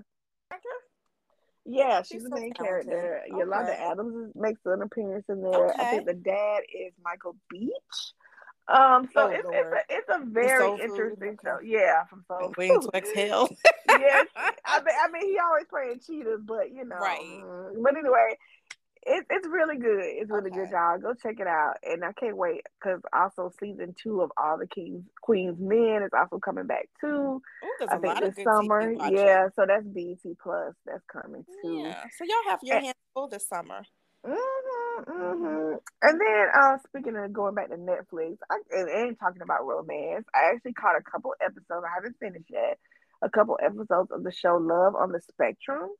Everybody was telling me to watch it, and I was kind of like, oh, what is I don't that? know. I don't want to. I don't want to watch it. I don't know. But I think that would be such a good topic for us to touch on at, at a later point about you know love and relationships if you're on like a neurodivergent spectrum. Okay. And so um, these these different people are trying to find love and relationships, and even get married. Mm-hmm. Um, and find partners, and they may have autism, they may have Asperger's, they okay. may have A D H D, whatever they have, it's a neurodivergency, and so they're trying to, you know, find love and yeah. relationships. They go on dates. It's so funny. And okay, it, it's yeah. a really sweet. It's it, it's a sweet and sort of wholesome show. Yeah, but it's really, yeah. it's really cute about these people trying to find love, and mm-hmm. you know, and it's not all seedy, you know, and, yeah, and, yeah. and all kind of stuff like like Temptation Island or something like that.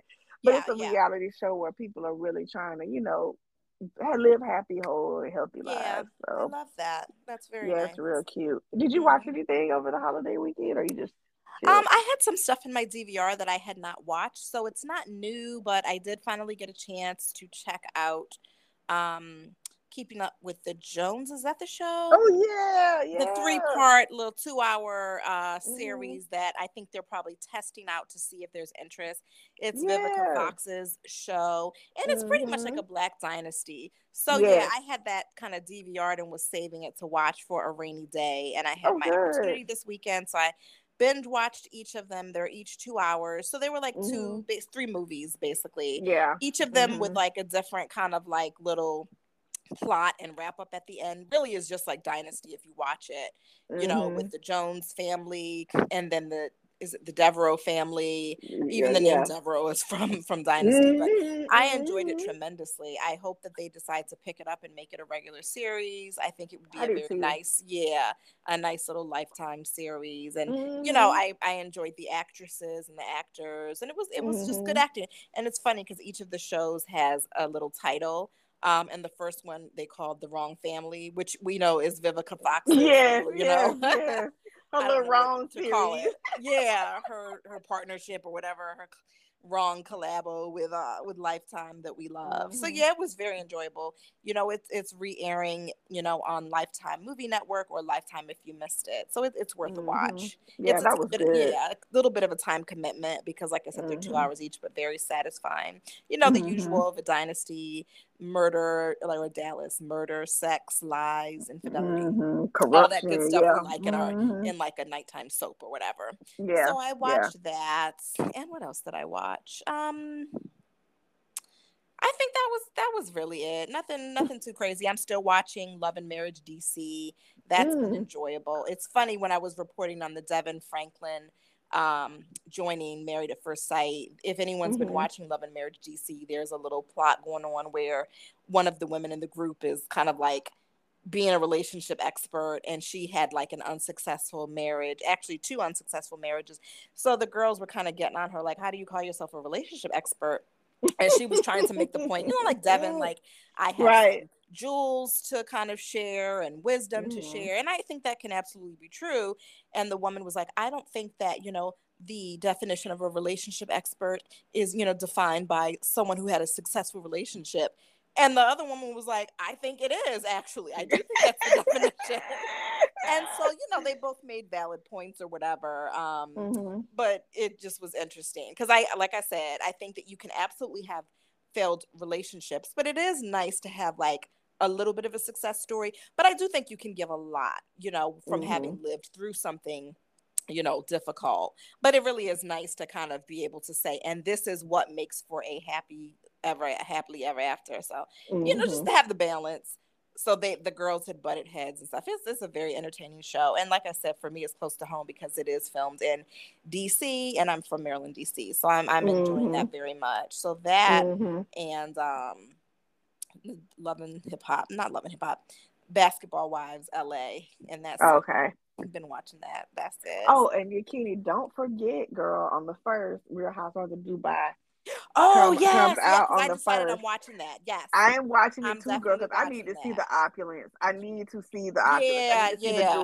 That's June yeah. first, you mean, is when it airs? Mm, June okay, I have to make sure I D V R mm-hmm. that. Yep. I'm so, enjoy that. Yes, I definitely got my D V R set because I need to see the mess. And yeah. I need to, I need to yeah, see the mess. I need to see that as well. And they got some sisters on there. They got some, you know, um, yeah, Eastern yeah. women. Um, it's going to be That's interesting. That's what pushed me on the edge. And it's nice yeah. to hear reality show where people are truly wealthy, because you know, truly in shows like Atlanta, you have like Sheree, who's like me and you, maybe building her dream house, but she piecing it together as the right, you know what I'm saying? Right, and then there's right. talks of her not paying her assistant, and then mm-hmm. this and then the contractor's talking about she didn't pay me for the pool. You know, this mm-hmm. is true opulence where money is no object. They are just focused on the drama and the relationship. So mm-hmm. it should be interesting. It yeah, these be- women have long. Uh, when I'm talking about loan money, like yeah. long money, oil yeah. money. That type of money, and I just cannot wait to like. And it's funny because it. I thought that about the Real Housewives of Salt Lake City, and then Jen mm-hmm. Shah turned out to be a scammer. So because mm-hmm. she was very opulent, out of all of the ladies, she kind of was the flashiest and mm-hmm. appeared to just have so much wealth, but we didn't really understand why, and we see how that ended. But no, I know these, she would have been good on this show. She yeah, yeah. Well, the way she the, presented herself, show. she would have fit mm-hmm. in very well. But very well, but you know, we're gonna. Yeah. yeah, we're going to see. And, and Portia, I mean, Phaedra's going to make a little appearance on there, I too. saw that. I saw that. I am very eager to see how she fits in and who is she friends with. Because when I saw yes. her in a little hijab, I said, Phaedra, you um, found your way to Dubai. I Let me tell you something. Phaedra I understand scam, why Candy has put her, foot her way down. into a man over there. Yeah, I'm yeah. You know, I, I would like to see her married to a, a very rich person to help support her and her boys and just love on her and stuff. Because mm-hmm. I think she made a very terrible mistake with what she did on the Real Housewives of Atlanta. But yes. it's like, you know, it was really bad judgment. Um, but mm-hmm. Candy just has a lot of power in that franchise to say, if she comes back, I'm out. You can right. tell Andy really values what Candy brings. Right. You know, she adds like right.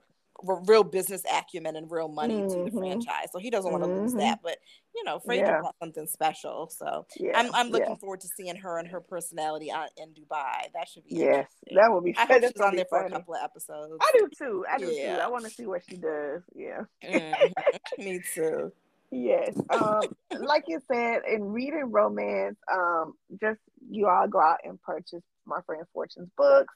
They are Stuck With You, which is out now, and then One Night With You, which comes out July twenty-sixth as part of her Dorsey's of Conception Bay series.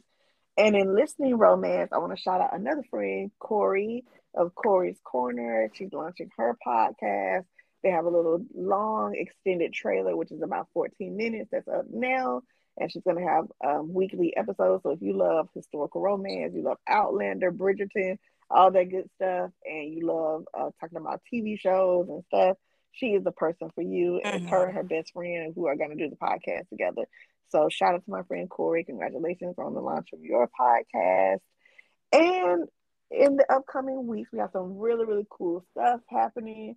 On the tenth, we're going to have an air our L G B T Pride romance panel. It's going to be featuring Chaz Lamar Cruz, Frederick Smith, Katrina Jackson, Fiona Zed, and Erin Foley, who are all amazing Black, queer, L G B T writers and romance writers. And you guys, it's going to be awesome. I cannot wait for you all to hear. Um, and then we're going to wrap up the season on June seventeenth, and that'll be our season three wrap up special. Uh-huh. And then on the eighteenth on Instagram Live, I will be dropping the Romance and Color summer reading list. So, um, I decided against the L G B T reading list because honestly, um, the folks featured on the podcast panel, I want you all to read their books. so mm-hmm. um you know, that's my focus for that instead of dropping a separate list for Pride Month like I we that normally makes sense. do yeah yeah so I just want you guys to go out and just purchase their books, and you know, we'll talk more about what they have coming up and on the podcast. But you all, that's it for now. So um you can't even say anything or get have them to read anything or watch anything. Yeah no no that's it that's it Mm-mm. yeah yeah So you all take care, and we will see you all next week. Have a great week, guys. Special... Yeah, bye. Bye-bye.